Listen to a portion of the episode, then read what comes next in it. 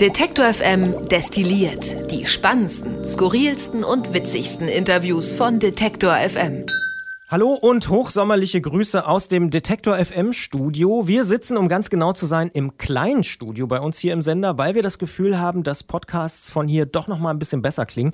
Wir werden auch in unsere Facebook-Gruppe ein kleines Selfie packen. Da kann man sehen, wie wir beiden hier rumsitzen. Hallo, wer sind wir beiden überhaupt eigentlich? Christian Bollert, das bist du? Christian Eichler, das bist du. Das genau. an dieser Stelle vielleicht auch noch mal klären. Wie bist du bisher so durch den Bürosommer gekommen? Ähm, du kamst ja irgendwann dann rein und hattest äh, zwei äh, brandneue Ventilatoren Sensoren im Gepäck und äh, die haben wir dann ja zusammen da aufgebaut in der Küche. War erst gar nicht so einfach, da die ganzen Schrauben irgendwie dran zu kriegen, aber seitdem äh, geht es eigentlich ganz gut und unser Klimapodcast Mission Energiewende, unsere Podcast-Serie geht ja jetzt weiter und da war ich ja in Kiel jetzt äh, diese Woche und das war eigentlich dann ganz angenehm. Also da habe ich mich ein bisschen gedrückt, denn da waren die Temperaturen ein bisschen niedriger. Natürlich am Meer äh, kennt man, ja, Stimmt. das war ganz angenehm, aber sonst ja, ich habe schon diesen Streit hier mitbekommen mit Fenster auf und Fenster zu und sowas, ne, und Experten anrufen und so weiter. Und ähm, ja, ich also es gibt in diesem Sommer viele Probleme, aber ähm, ich sag's auch in, in, diesem, in dieser Podcast-Folge, in der neuen. Ich kann mich nicht erinnern ne, an einen Sommer, in dem so viel die Sonne geschienen hat und das, der Deutsche Wetterdienst auch nicht. Irgendwie 1951 oder so war der letzte Juli, der so viele Sonnentage oder Sonnenstunden hatte ganz besonders. Aber ich finde es ja eigentlich ganz gut und ich bin eigentlich nicht so ein jemand, der mault jetzt so privat, weil ich finde Winter immer ganz schlimm, deswegen finde ich es eigentlich ganz angenehm. Ja. nee, ich maul auch überhaupt nicht, aber tatsächlich, ich glaube, ich habe es auch noch nie erlebt. Ich bin ja auch noch drei, drei vier Tage älter als du, mhm. dass es so lange so sonnig ist. Selbst meine Oma hat gesagt, so einen Sommer hat sie noch nicht erlebt. Ja. Und äh, das ist schon ähm, ziemlich krass. Aber ähm, wir wollen gar nicht so unbedingt über das Wetter reden, vielleicht später noch über das Klima, denn du hast schon ein bisschen angeteased. Äh, Klimapodcast geht weiter. Wir kommen sozusagen mal zur Sache oder wie wir eigentlich sagen. Detektor FM. Zurück zum Thema. Da fangen wir doch direkt mal an mit dem Klimapodcast. Du warst in Kiel und nicht nur, um äh, an der Ostsee slash Nordsee dem äh, deutschen Hochsommer zu entkommen. Nee, ich habe auch Robben mir angeschaut, denn die gibt's ähm, beim Geomar, dem Helmholtz Zentrum für Ozeanforschung in Kiel. Die sitzen da und ähm, beschäftigen sich unter anderem halt mit der Klimadiversität der Ostsee. Und äh, darum geht's auch. Also nochmal kurz zur Erklärung. Mission Energiewende ist ein Podcast, in dem wir uns mit äh, dem Klimawandel und auch der Energiewende hauptsächlich in Deutschland beschäftigen, da durchs Land reisen und angucken, wie geht man eigentlich so mit dem Klimawandel um, wie kann man sich darauf vorbereiten und so weiter. Und ähm, die erste Folge der zweiten Staffel, die eben jetzt äh, gerade gestartet ist, die hatte die Ostsee zum Thema und da ja, habe ich mir erstmal die grundsätzliche Frage gestellt, wie verändert sich so die Ostsee im Klimawandel und dann noch, was heißt das für die Fische? Und wie ist es eigentlich mit den Touristen? Ne? Dann da ähm, ist ja auch zu erwarten, dass ähm, immer größere Touristenströme dann auf jeden Fall an die Ostsee kommen.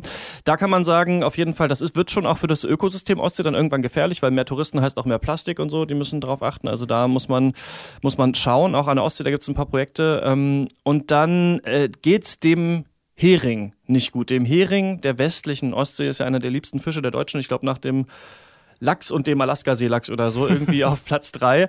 Und ähm, da habe ich auch gesprochen mit äh, Christopher Zimmermann vom äh, Thünen-Institut für Ostseefischerei. Die sitzen in äh, Rostock und ähm, der sagt eigentlich, dass aus wissenschaftlicher Sicht müsste man im nächsten Jahr es komplett verbieten, in der westlichen Ostsee Heringe zu fischen. Das liegt eigentlich daran, dass die Wissenschaft, ähm, so hat er mir das erzählt, immer sagen muss, wenn sich, wenn man diesen ganzen Bestand nicht wieder aufpäppeln könnte in einem Jahr, dann müssen die sagen, darf man nicht mehr fischen. Aber er sagt, es ist ja auch nicht so ganz sinnig, das zu machen, weil wenn du einmal diese ganzen Fischereibetriebe schließt, ja, gibt's sie dann nicht mehr. Gibt's sie nicht mehr. Und wenn dann in vier Jahren die wiederholen willst, dann ist das relativ äh, schwierig. Und er hat äh, stattdessen das hier empfohlen. Wir wissen aber auch, dass man mindestens um 40 oder 44 Prozent reduzieren muss, um den Bestand zu stabilisieren auf dem niedrigen Niveau, wo er jetzt ist. Und wenn man möchte, dass er sich erholt, und das wäre aus unserer Sicht dringend nötig, müsste man mehr so bei 60 Prozent die Fangmengen reduzieren.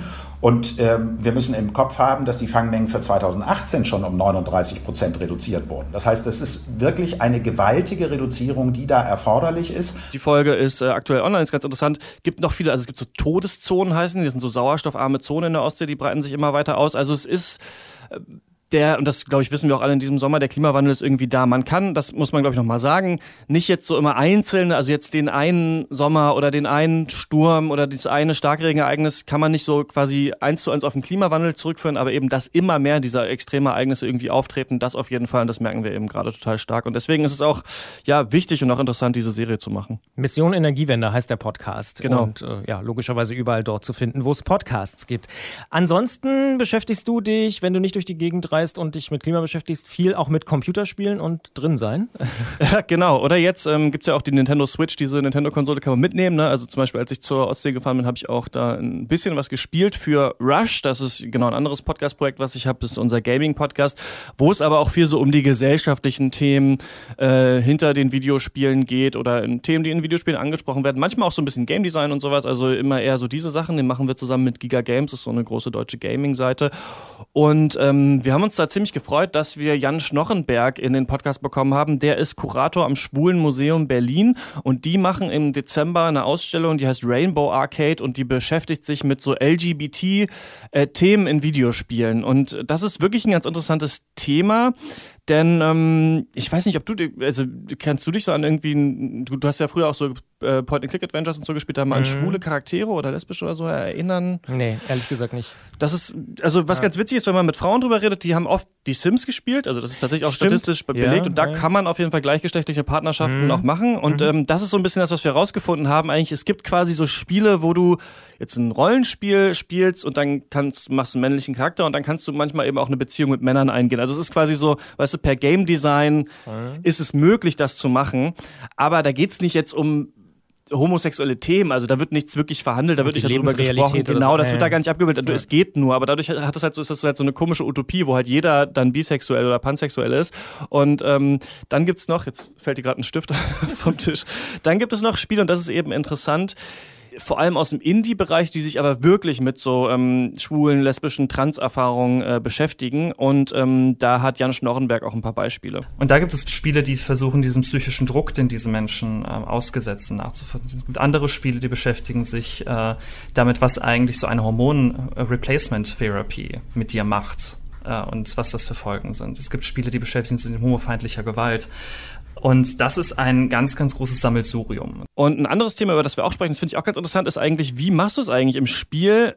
Da, also es gibt nämlich auch Charaktere natürlich, zum Beispiel schwule Charaktere in Videospielen, lesbische Charaktere. Ähm, aber wie verstehst du als Spieler eigentlich, dass die diese sexuelle Orientierung haben? Weil wenn jemand reinkommt und sagt, hallo, ich bin übrigens schwul, ist es halt schlechtes Writing. Ne? Und dann würde, würde man sagen, der ist nur durch seine Sexualität identifiziert. Und deswegen ist es auch für Game Designer einfach nicht einfach, also das irgendwie cool einzubauen, ohne dass es irgendwie klischeemäßig ist und so weiter. Und ja, um diese ganze Fragestellung geht es irgendwie in dieser Folge und das ist wirklich ein spannendes Thema, was ich vorher so gar nicht äh, auf dem Schirm hatte. Und ja, wir haben schon mal auch eine Folge über Frauen in Games gemacht und da zeigt sich immer so ein bisschen, dass Repräsentation einfach super wichtig ist, auch für die Leute, auch um sich nicht marginalisiert zu fühlen. Ne? Also wenn du selber halt vorm Coming Out bist oder nicht so richtig weißt oder Angst hast, und dann spielst du ein Spiel, ne, wo du so Charaktere siehst, die genauso irgendwie, also mit denen du dich identifizieren kannst, das ist natürlich super und deswegen äh, ja, bin ich auch sehr gespannt dann auf die Ausstellung im äh, Dezember, aber so einen kleinen Einblick kann man da schon in der aktuellen Folge Rush sich zu anhören. Womit du dich auch noch regelmäßig beschäftigst hier bei Detektor FM, man sieht, du kommt's. machst jede Menge,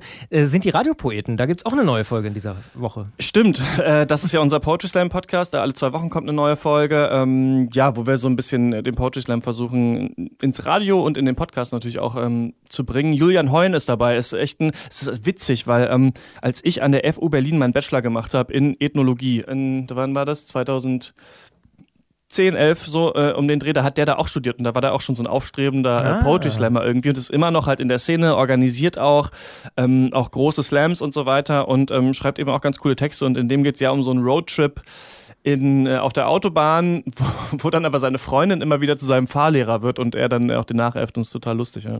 Den kann man natürlich auch nachhören. Radiopoeten heißt der passende Podcast. Den gibt es bei Spotify, bei Deezer, bei Apple Podcast oder aber auch bei Google Podcast. Und dann äh, enthüllen wir hier mal ein kleines privates Detail. Du hast keinen Führerschein, ne? Das stimmt, ja. Ja. Diese Woche haben wir in unserer Serie Automobil auch darüber geredet, dass immer weniger junge Leute keinen Führerschein haben. Zum Beispiel meine Schwester hat auch keinen.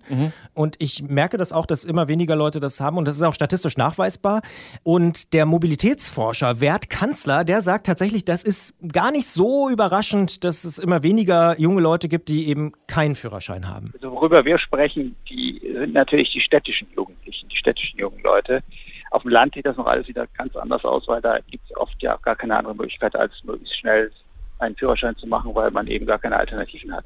Aber in der Stadt gibt es Alternativen. Und viele Junge sagen sich, oh Gott, also es ist viel praktischer, ich nehme den Bus und die U-Bahn und vielleicht ein Leihfahrrad, als dass ich mich mit einem eigenen Auto da äh, mir so einen Platz ans Bein binde und dann auch noch den Parksuchverkehr habe und äh, sowieso die Straßen voll sind. Also da kommt einiges zusammen. Ganz interessante Entwicklung, wie ich finde. Warum hast du keinen Führerschein? Weil du sagst, hier, ich lebe in der Großstadt, ich brauche den nicht? Oder wäre es auf dem Land anders? Oder? Ja, ähm, da kommen, glaube ich, verschiedene Sachen zusammen. Einmal hatte ich jetzt nie so, auch als Kind, das Interesse so an Autos irgendwie so. Ne? Das ist ja auch so, so eine Sache, also hat mich jetzt nie so stark interessiert. Und dann war ich auf einem Internat, ich war in Braunschweig und habe da Abi gemacht und irgendwie habe ich das Gefühl, war das anders als auf dem Dorf oder so mit den ganzen Freunden, wo dann jeder auf jeden Fall Führerschein äh, gemacht hat. Wobei du ja auch aus Potsdam kommst, das ist ja auch eine Großstadt. Also ähm, irgendwie haben wir das dann nicht gemacht, obwohl ja jeder das so mit 17 macht. Und dann war nie so der Punkt, wo ich dachte, also dann habe ich irgendwie ein, äh, so ein freiwilliges soziales Jahr in Indien gemacht, dann habe ich in Berlin studiert, im Bachelor, dann brauchte ich das irgendwie nicht immer so in Großstädten und es ist nie so dieser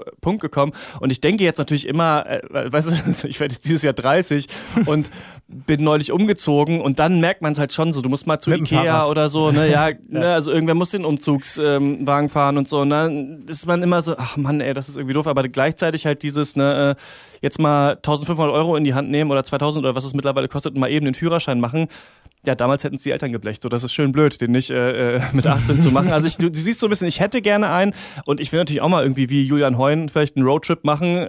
Es stimmt, ist schon mehr, es, und es ist auch die ganze Erfahrung, die mir fehlt. Ne? Also tatsächlich ist für mich, das ist halt ganz witzig so, ja. Autofahren immer sowas, was, was halt die Erwachsenen gemacht haben und was halt so die anderen. Also ich kenne ja auch den Straßenverkehr nur so vom Beifahrersitz und so. Also ja. ich, ich glaube, es, ähm, es wird noch passieren. Aber ähm, ja, es ist irgendwie nie, nie so drängend gewesen, dass ich es gemacht habe. Stimmt, mit dem VW-Bus nach Portugal fahren oder so ist quasi genau. Nicht möglich. Hm. Also meine Freundin fährt im Urlaub immer.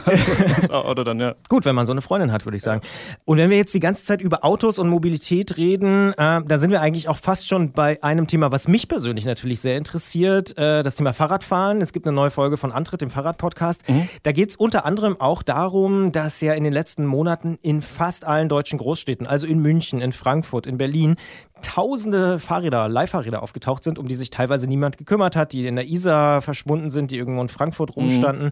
Ähm, hast du diese Debatte mitbekommen, dass es jetzt ganz viele asiatische Leihräder überall gibt? Nee, tatsächlich nicht. Habe ich denn gestern so im Nebensatz hier in der Redaktion gehört. Ähm, ihr habt ja, glaube ich, mit jemandem vom Nextbike gesprochen, die es ja auch hier in Leipzig gibt und ich hatte mir wurde neulich Ziemlich mein, vielen Städten in Deutschland, ja, glaube ich. Ja. Stimmt, aber eben auch hier mhm. bei uns. Und ich ja. mir wurde neulich mein drittes Fahrrad geklaut und dann ähm, war das gar nicht so schlecht. Habe ich auch so deren Service ähm, benutzt und dann ist, ist auch wieder so eine Sache, ne, wie mit dem, man fährt nicht Auto, also hat man diesen Blick nicht. Sobald man dann Leihfahrräder benutzt, sieht man die ja viel stärker, weil es auf einmal für einen selber wichtig ist, wo kann ich es abgeben, wo kann ich es holen und sowas. Und dann habe ich auch erstmal gesehen, wie die überall in der Stadt und so verteilt sind. Ja. Mhm.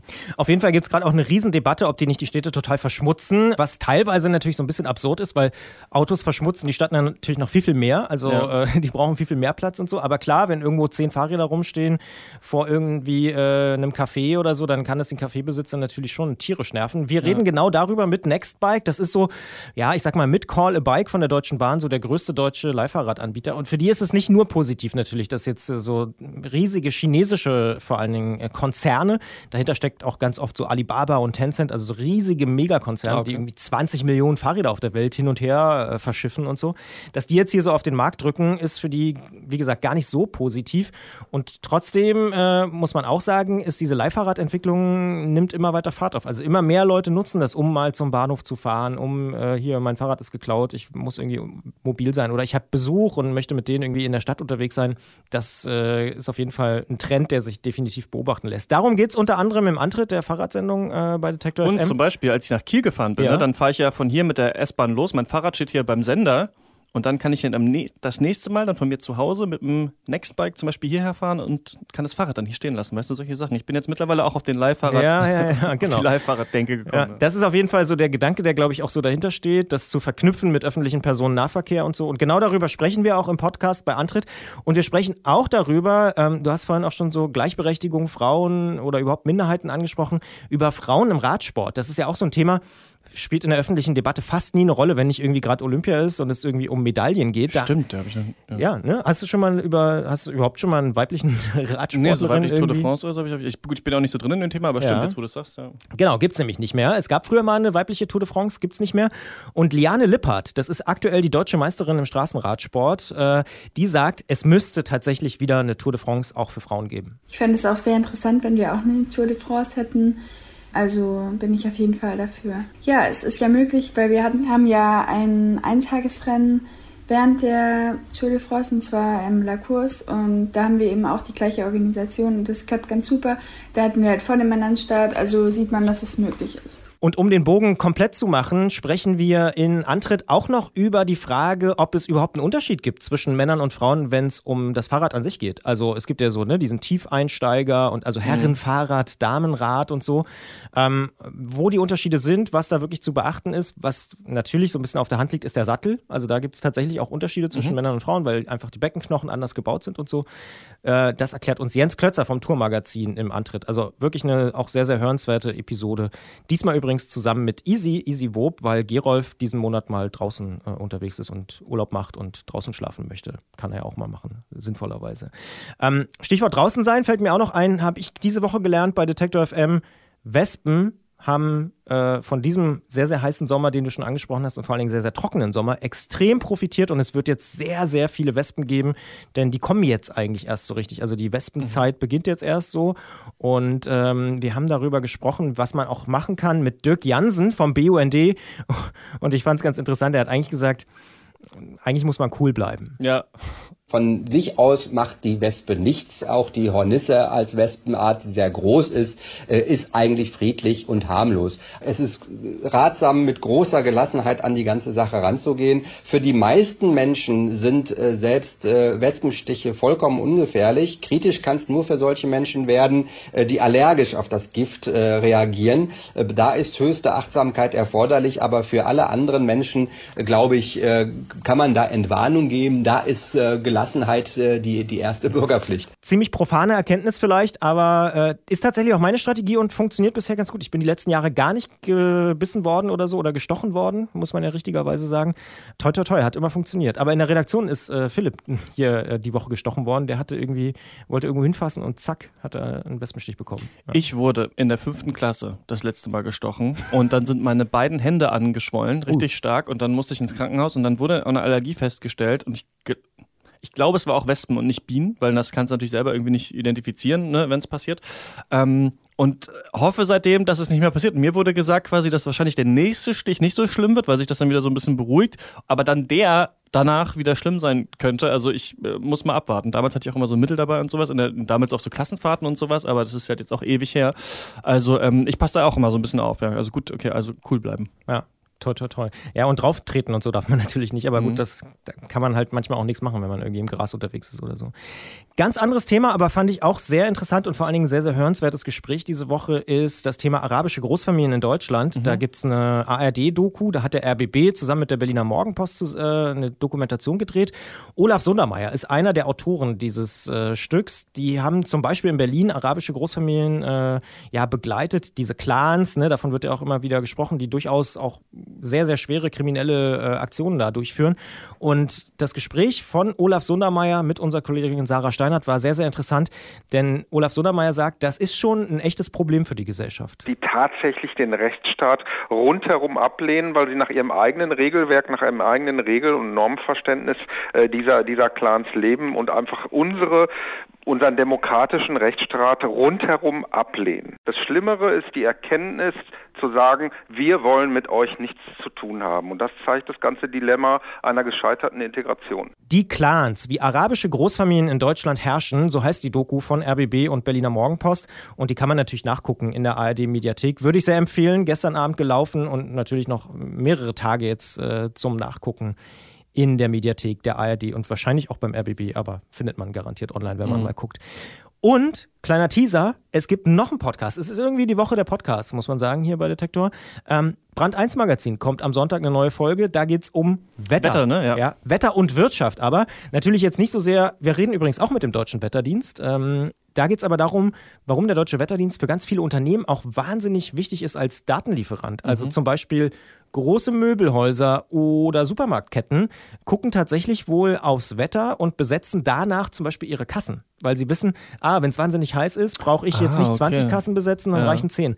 Ähm, wenn 20 Grad sind, könnte es sehr, sehr voll werden. Wenn minus 10 sind, brauche ich auch nur 10 Kassen und nicht 20.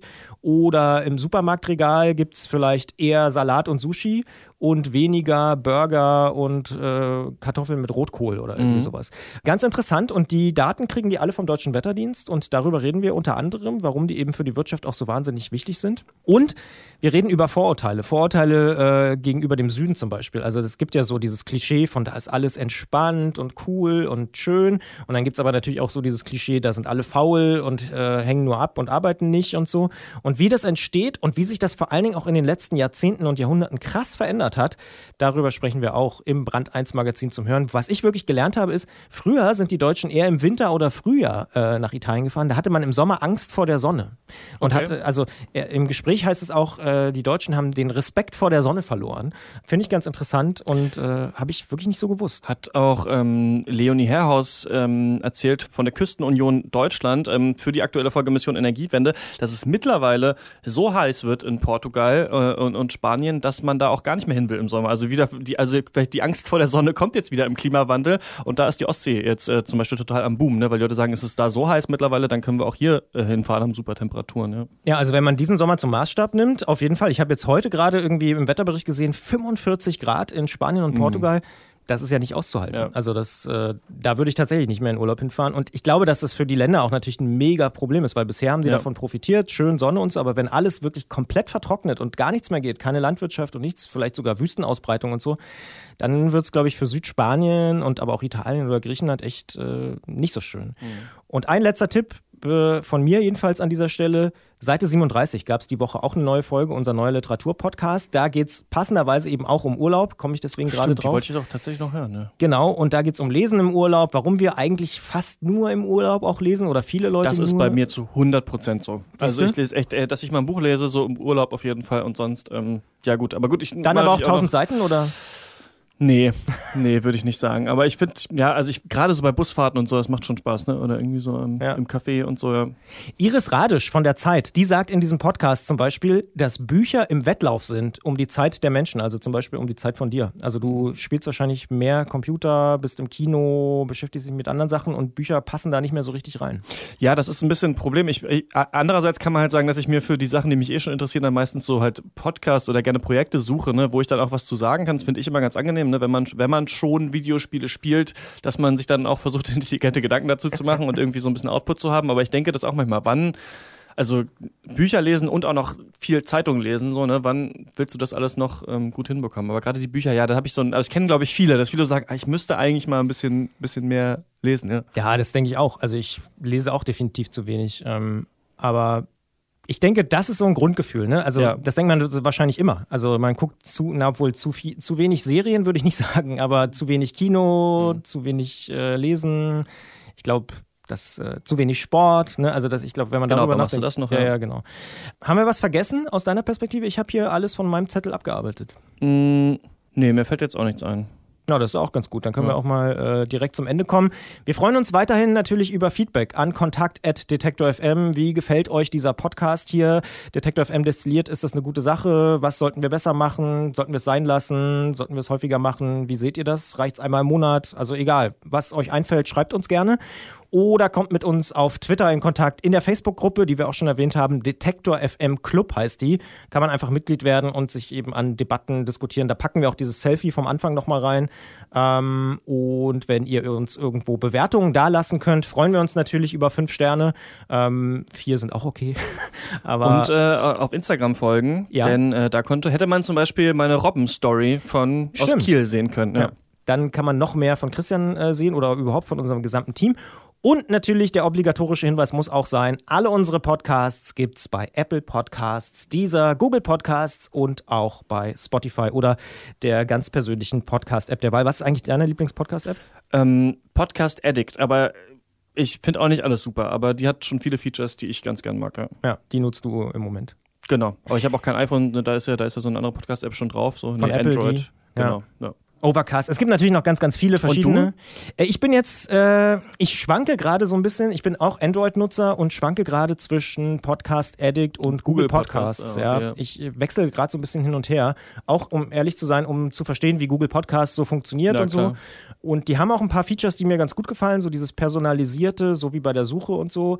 Aber Podcast Addict ist auch bisher so meine Standard-Podcast-App gewesen, muss ich zugeben. Mein ja. größtes Problem ist, dass ich auf dem Mac, ich habe ein MacBook, dass man da eigentlich keine, also da gibt es, gut, da gibt es iTunes, aber das hat echt ein super komisches Interface, finde ich, fürs Podcast hören, wenn man diese ganzen anderen Apps kennt. Also falls da jemand ein Programm kennt, auch gerne mal als Kommentar schreiben, äh, wie man auf dem Mac gut Podcast hören kann, weil ich äh, eigentlich, äh, ich will einen Podcast hören, bin am Mac und dann denke ich, okay, muss ich mein Handy holen, weil sonst ist es mir zu, ist es mir zu viel, äh, ja, Hessel. Hassel. Ja. Und damit sind wir raus für diese Woche. Schönes Wochenende. Bis bald. Christian Eichler und Christian Bollert sagen Ciao. Wer unser Angebot voranbringen möchte, hilft uns schon mit dem guten alten Weitersagen. Egal ob im Freundeskreis oder im sozialen Netzwerk Ihrer Wahl. Empfehlen Sie uns gern weiter.